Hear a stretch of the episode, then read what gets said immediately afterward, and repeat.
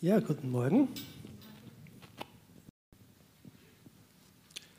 Eine Frage an euch. Wer von euch wohnt, so wie ich das tue, in einer Stadtwohnung ohne Garten? Die meisten, habe ich mir gedacht. Wir wohnen ja in einer Großstadt. Ich möchte dich heute Morgen einladen, ein bisschen die Fantasie spielen zu lassen. Stell dir vor, und vielleicht ist es ja tatsächlich ein Traum von dir, zum Beispiel ein Traum von meiner Frau. Stell dir vor, du kannst ein günstiges, großes Haus kaufen oder du kriegst es geschenkt oder erbst es, ein großes Haus mit Garten. Das Haus ist schön, die Gegend ist schön, der Garten ist groß, aber nicht schön. Viel Unkraut, ein paar wilde Sträucher und das war es auch schon. Und nun besucht dich zur Einweihungsparty ein guter Freund und bringt ein kleines Geschenk mit. Es ist ein Säckchen mit Samenkörnern drinnen. Und dein Freund sagt dir, streu diesen Samen aus und in ein bis zwei Wochen hast du einen wunderschönen Garten mit vielen blühenden Pflanzen, Gemüse, das sogar schon Früchte trägt und auch schon kleine Bäumchen, die auch schon leckere Früchte haben. Es würden nur noch fliegende Grillhähnchen fehlen und du wärst im Schlaraffenland. Nicht nur die Hobbygärtner unter uns wissen, das gibt es nicht. Das ist ein Traum. In Wirklichkeit ist es viel Arbeit, einen Garten anzulegen und vor allem dauert es lange, bis die Bäume einmal Früchte tragen. Äpfelbäume, Zwetschgenbäume, Kirschenbäume, alles braucht lange zum Wachsen. So ein übernatürliches Wachstum gibt es nicht. Oder doch? Doch gibt es, würde vielleicht der Apostel Paulus sagen, allerdings in einer sinnbildlichen Weise. Der Apostel Paulus hat so ein übernatürliches Wachstum gesehen. Er hat das vor seinem geistlichen Auge gehabt. Er selber war fleißig daran beteiligt, übernatürlich wirkenden Samen auszustreuen. Sein Garten war die Welt und die Samenkörner die gute Nachricht von Jesu Tod und Auferstehung, auch Evangelium genannt. Und aus dem Samenkorn des Evangeliums sind schnell Pflänzchen gewachsen, christliche Gemeinden, Kirchen. Und diese Pflänzchen die haben auch bald schon gute Früchte getragen. Und eines dieser Pflänzchen war die Gemeinde in der antiken Stadt Kolossee in der heutigen Westtürkei.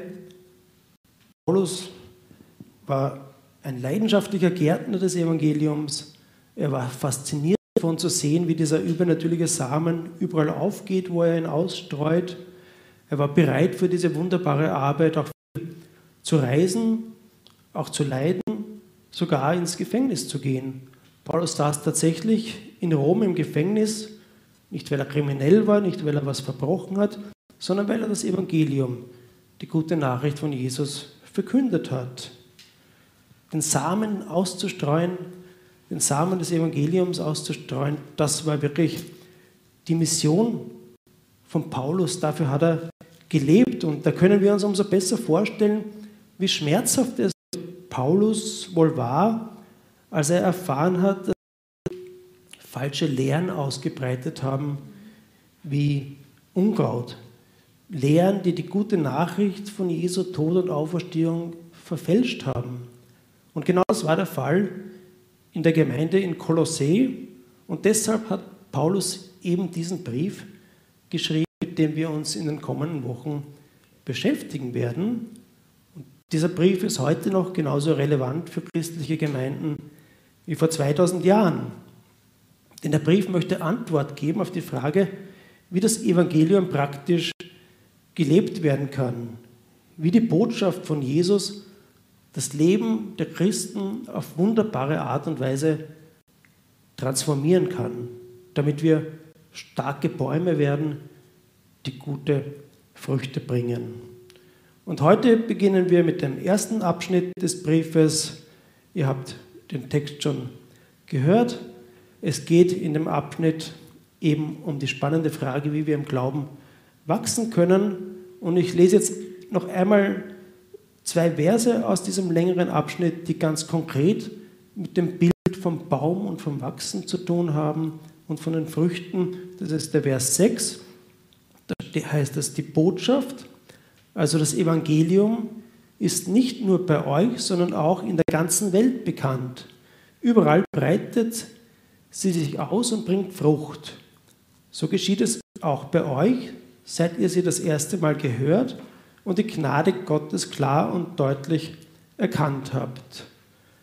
Und dann in Vers 10 fährt Paulus fort, denn ihr sollt den Herrn mit eurem Leben ehren und ihn erfreuen mit allem, was ihr tut. Euer Leben wird dann als Frucht aller Art von guten Werken hervorbringen, alle Art von guten Werken hervorbringen und ihr werdet Gott immer besser verstehen.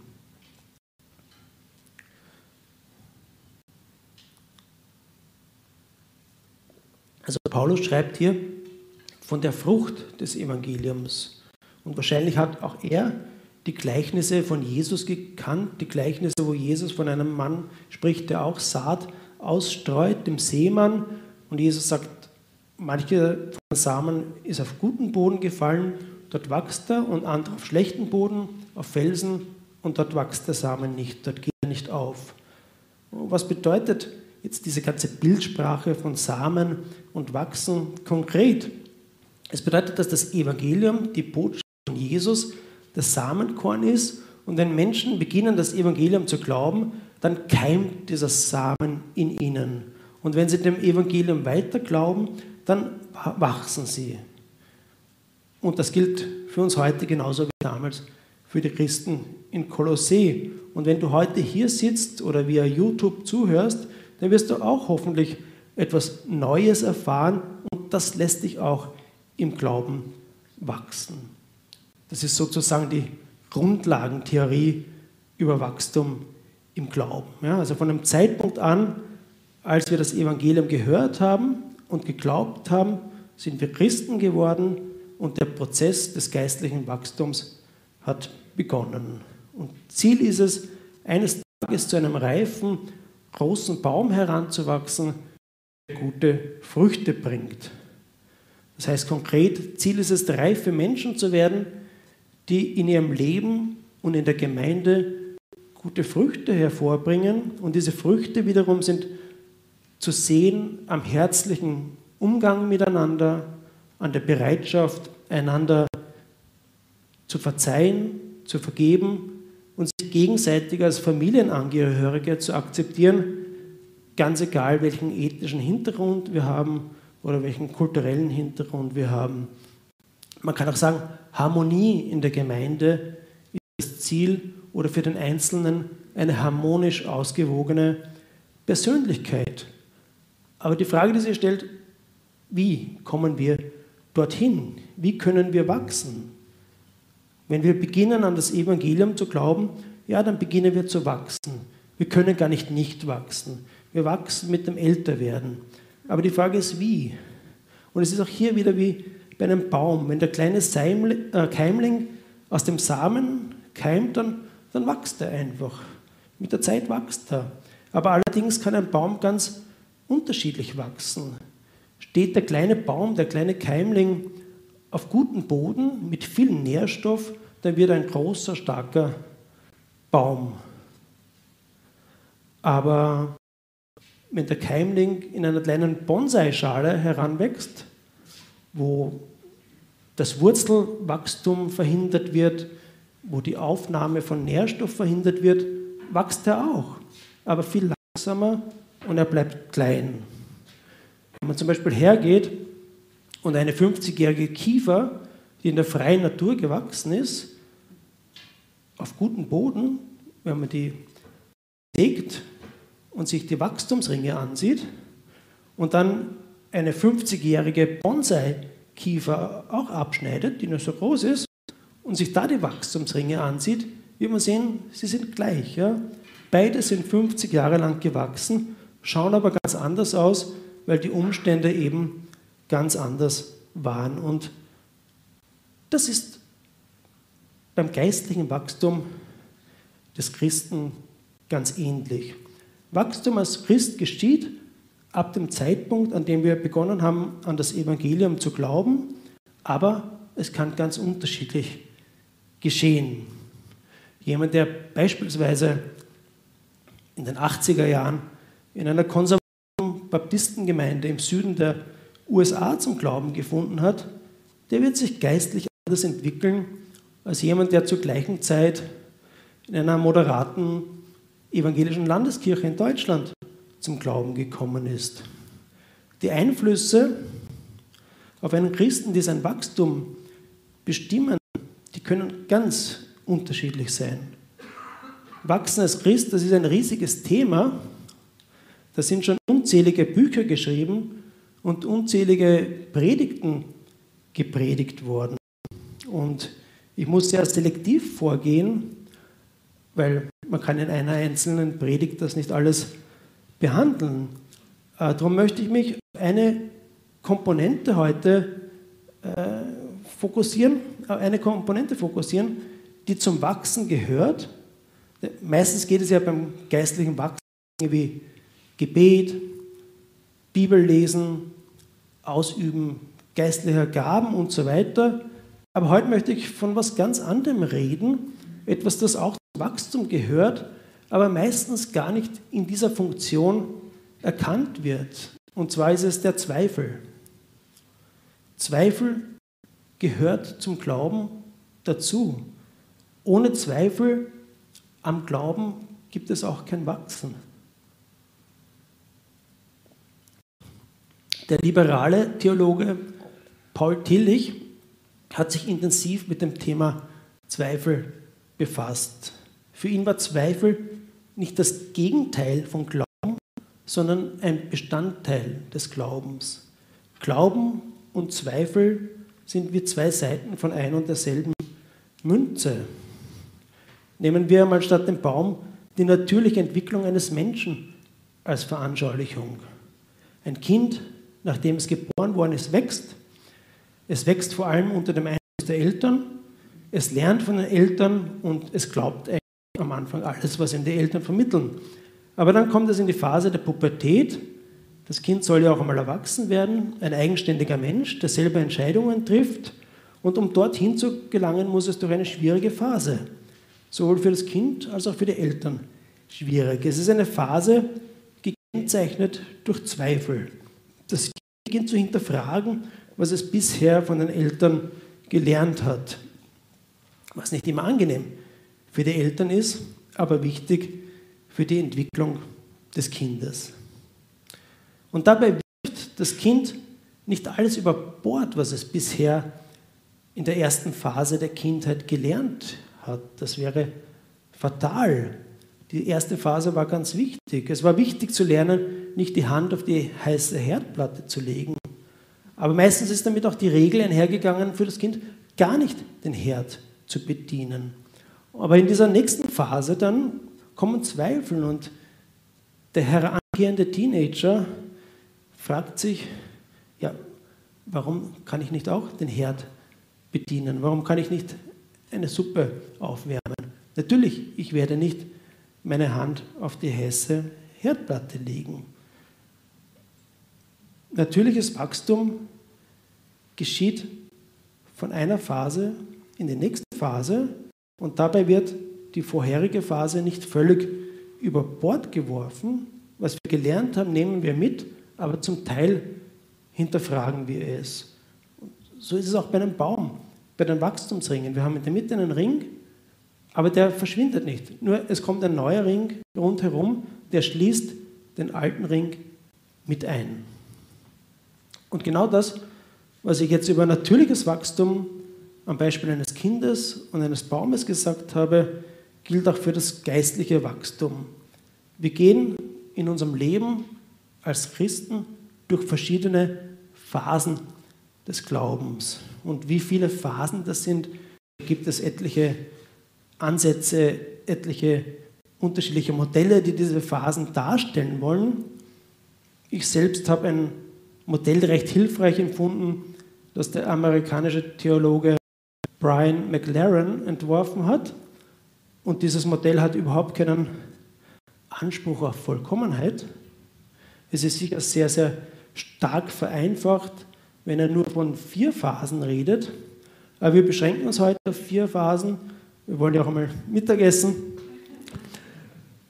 Diese vier Phasen, die sind wirklich kein unumstößliches geistliches Prinzip mit absolutem Wahrheitsanspruch. Sie sind auch nicht linear zu denken, also dass jemand von einer Phase einen Sprung in die nächste macht und dann irgendwie auf einem höheren Level ist, anderen Christen überlegen. Oft ist es eine Pendelbewegung vor und zurück. Und es geht vor allem darum, den Zweck des Zweifels zu erkennen. Der Zweifel leitet die Übergangsphasen ein. Durch den Zweifel kommt man von einer Phase in die nächste. Die erste Phase, die McLaren beschreibt, ist eine recht archaische Phase. Wir sehen in der Bibel, dass die frühen Menschen Clans gebildet haben. Bis heute gibt es noch Stammesvölker mit ihren Clans und Sippen. Und da wird mitunter recht einfach gedacht in zwei Kategorien, richtig und falsch oder gut und böse. Unser Stamm ist der Gute, wie wir die Dinge machen, ist richtig. Was der andere Stamm, der nur ein paar Kilometer weiter lebt und die gleiche Hautfarbe hat, die gleiche Sprache spricht, aber was die machen, ist ganz falsch und böse. Und dieses stark vereinfachte dualistische Denken hat sich bis heute in die moderne Gesellschaft bewahrt. Unsere Firma macht es richtig, die andere Firma macht es falsch. Die Partei, die wir wählen, ist gut, die andere ist schlecht. Corona-Impfgegner haben die größeren Zusammenhänge durchschaut. Die Impfbefürworter sind Opfer des Systems, es nicht durchschaut haben und genauso umgekehrt. Ja. So ein richtig falsch Denken findet man genauso auch bei Christen. Ich brauche gar nicht von den Unterschieden der Konfessionen zu sprechen, katholisch, orthodox, protestantisch. Auch in unseren evangelikal ausgerichteten Gemeinden gibt es genügend Schwarz-Weiß-Denken, beispielsweise Baptisten denken. Sie haben es recht verstanden, was zum Beispiel die Taufe anbelangt. Die Lutheraner liegen da ganz falsch. Die Lutheraner denken, die Methodisten sind daneben. Die Methodisten denken, die Calvinisten haben es nicht verstanden mit dem Glauben, dass ein Christ sein Heil nicht verlieren kann, wo doch ganz klar in der Bibel steht, dass ein Christ sein Heil verlieren kann und so weiter. Ihr kennt diese Themen, so ein Schwarz-Weiß-Denken über wahr und nicht wahr, biblisch und unbiblisch, ist weit verbreitet, auch unter evangelikalen Christen. Aber irgendwann, irgendwann einmal kommen doch viele an den Punkt, an dem sie dieses Denken nicht mehr als befriedigend empfinden. Sie beginnen über den eigenen Tellerrand zu sehen und merken, ja eigentlich spricht ja auch etwas dafür, dass die Evangelischen ihre Kinder taufen zum Beispiel. Oder es entstehen Zweifel, ob das eigene theologische Gebäude wirklich das einzig solide gebaute ist. Diese Phase des Zweifels ist nicht angenehm, aber sie hilft, von einer Phase in die nächste zu kommen. Wie bei einem Baum mit den Wachstumsringen. Wir behalten das Gute aus der ersten Phase doch bilden wir einen Ring darüber.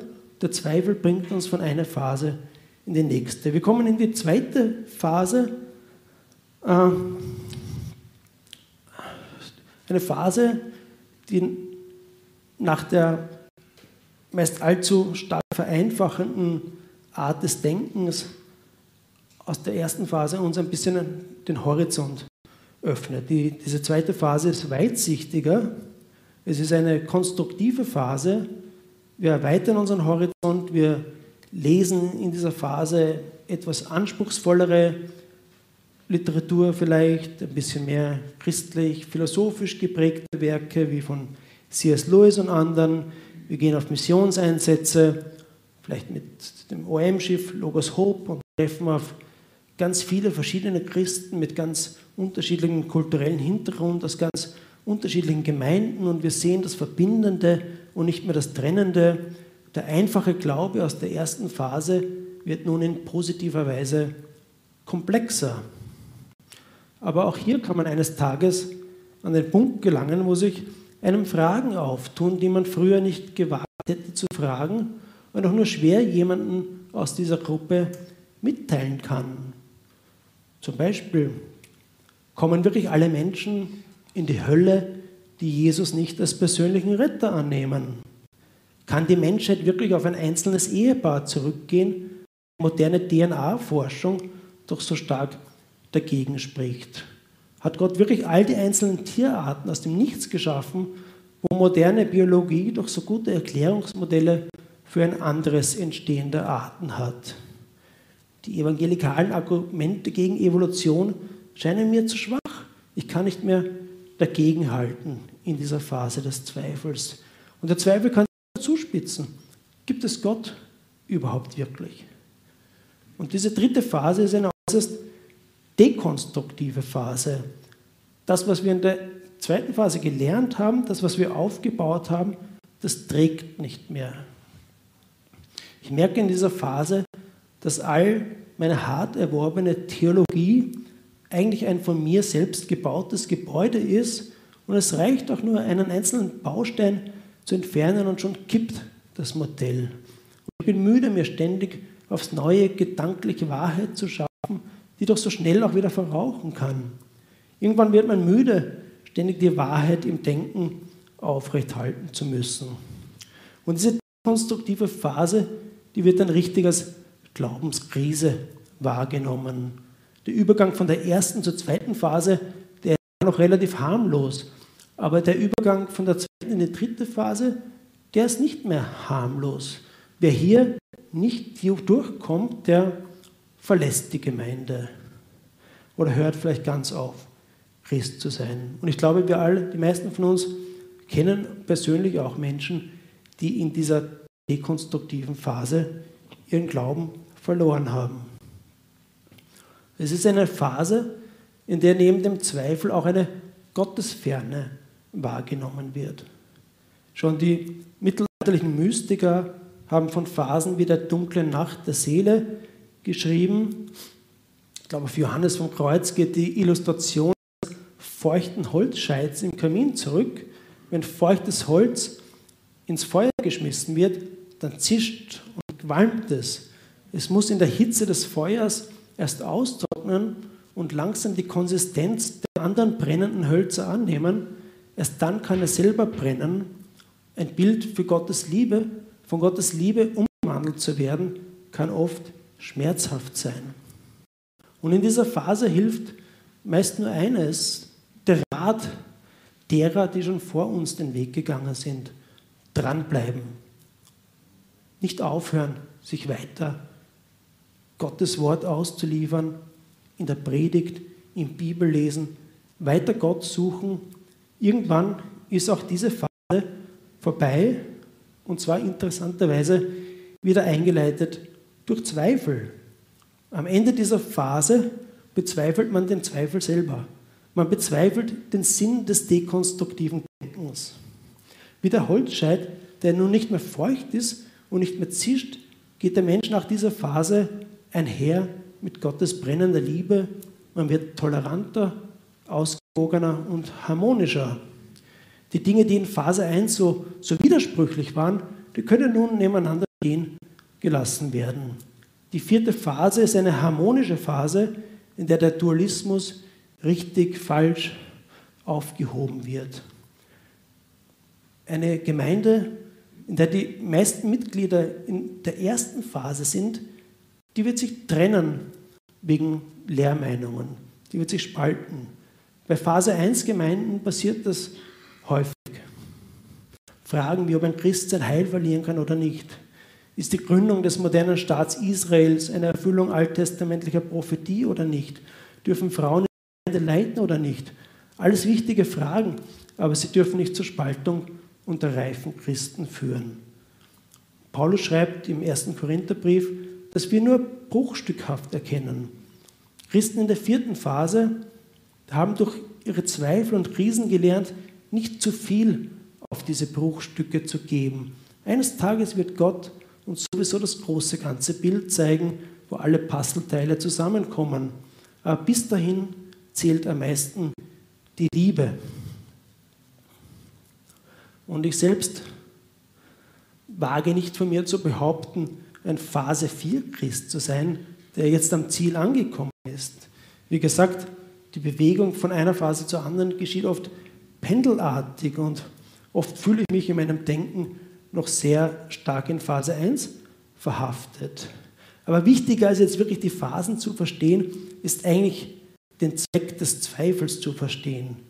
Zweifel ist nämlich nicht der Feind des Glaubens, der jetzt verdrängt werden muss. Zweifel ist ein Teil des Glaubens, der uns wachsen lässt. Zweifel hilft uns, zu dem Baum zu werden, den Paulus vor seinem geistlichen Auge gesehen hat. Ein Baum, der gute Früchte bringt. Liebe, die wir zeigen, wenn wir herzlich umgehen, wenn wir bereit sind, Fehler zu verzeihen und uns gegenseitig als Familienglieder akzeptieren. Amen.